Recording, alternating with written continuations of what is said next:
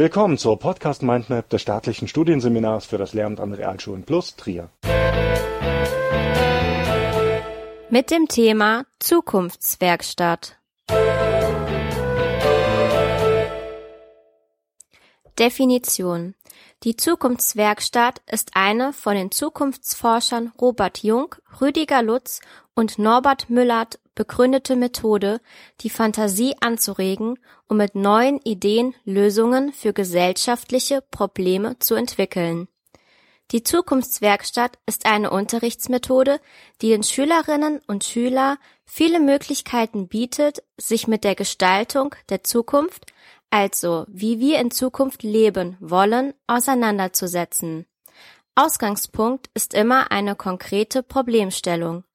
Der Prozess der Problembearbeitung wird in mehrere Phasen unterteilt.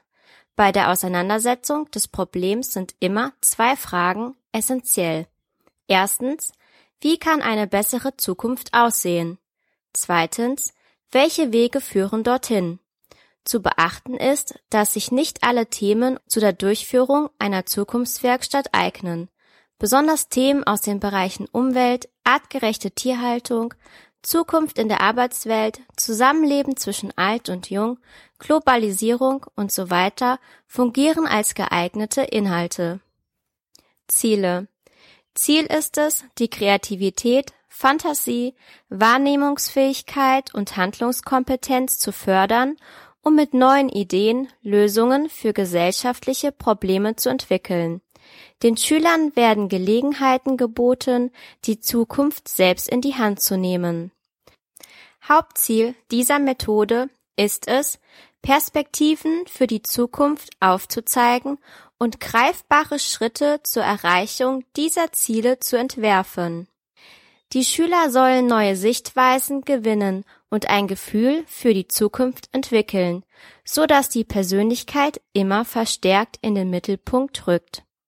Mit der Zukunftswerkstatt können je nach Thema und Schwerpunkt folgende Ziele erreicht werden.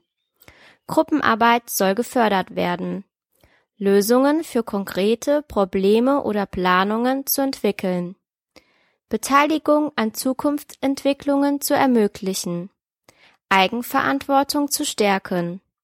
Mut zu machen. Kreativität wird gestärkt. Kommunikation wird gefördert.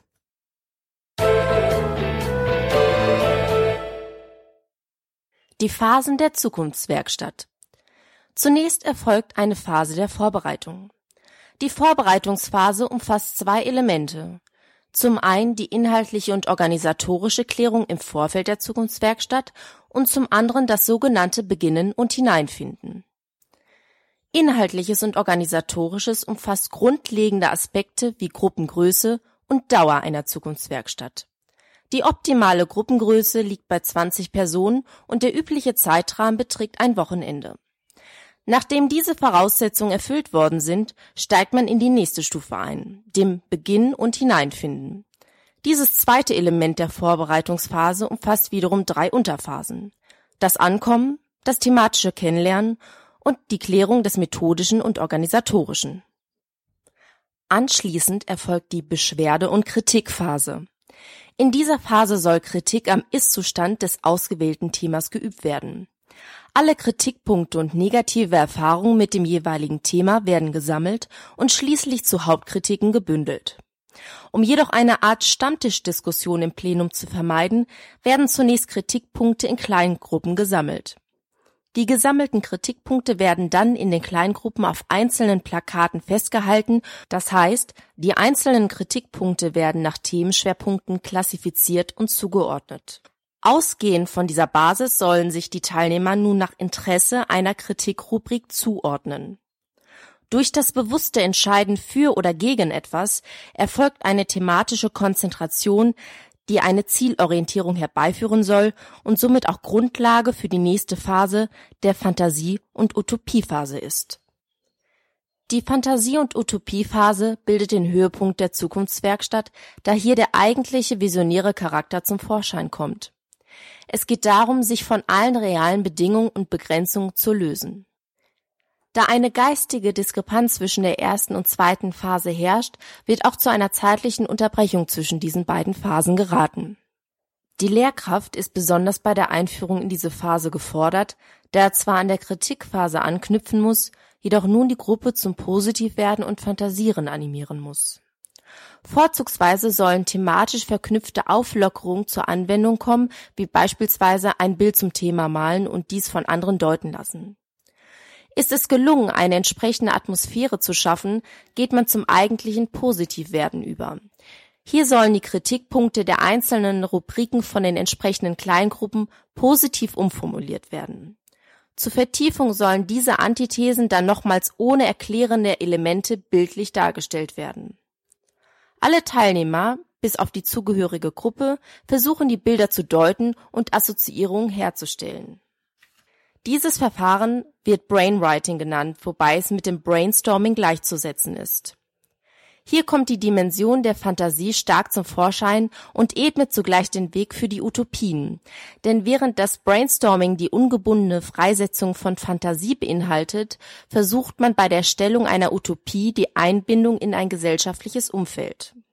Diese Einbindung des gesellschaftlichen Umfeldes, also der eigentliche Entwurf von Utopien, erfolgt mit Hilfe von Assoziationsplakaten. Sie bilden den thematischen Ausgangspunkt zur Bildung der Utopien. Wenn die Utopien entworfen worden sind, sollen diese im Plenum vorgestellt werden, wobei die Kleingruppen sich an keine feste Darstellungsform halten müssen. Gedichte, szenische Darstellungen oder auch einfach nur Plakate kommen hier in Frage. Mit der Auswahl der herausragendsten Utopien schließt die Fantasie- und Utopiephase ab.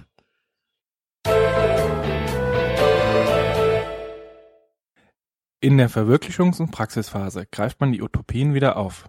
Indem sie im Plenum nochmals in einzelne Rubriken unterteilt werden, soll die Grundlage für die Übersetzungsarbeit von der Fantasie- und Utopiephase in die Verwirklichungs- und Praxisphase geleistet werden. Mit Übersetzung wird gemeint, dass das Abstrakte wieder fassbar gemacht werden soll. Hierzu sollen von den Kleingruppen erste Projektumrisse erstellt werden. Zu beachten ist, dass die Projektumrisse in eine konkreten Maßnahme münden soll. Leitfragen sind dabei: Was wollen wir tun und anfangen? Präzisierung der Forderung.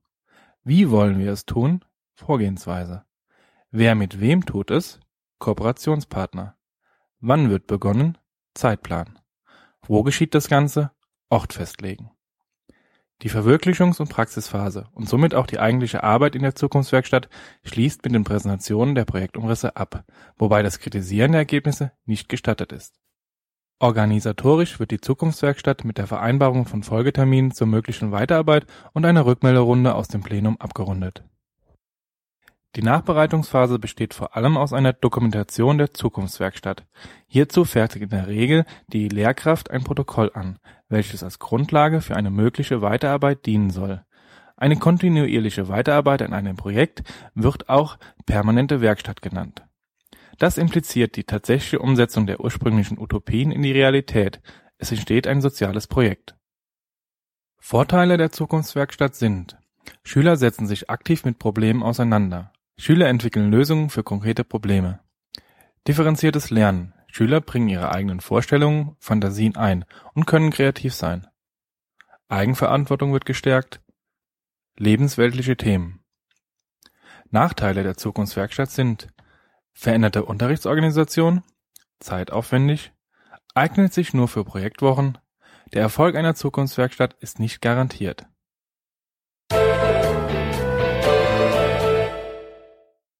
Literaturangabe: Olaf Axel Burrow, Marina Neumann-Schönwetter: Zukunftswerkstatt in Schule und Unterricht. Bergmann Helbig Verlag, 1997. Beate Kuhnt, Norbert Müllert: Moderationsfibel: Zukunftswerkstätten Verstehen, Anleiten, Einsetzen. Das Praxisbuch zur sozialen Problemlösungsmethode Zukunftswerkstatt. Ökotopia Verlag, 1997. Wolfgang Mattes: Methoden für den Unterricht Kompakte Übersicht für Lehrende und Lernende. Schöning Verlag, 2011. Diese Episode wurde erstellt und gesprochen von Caroline Domes, Rilana Reinkensmeier, Andreas Zimmermann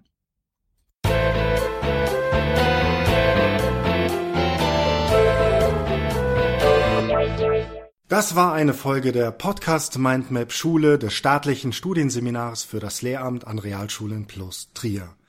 Wenn Sie an weiteren Inhalten rund um das Themengebiet Schule interessiert sind, googeln Sie einfach Staatliches Studienseminar für das Lehramt an Realschulen plus Trier.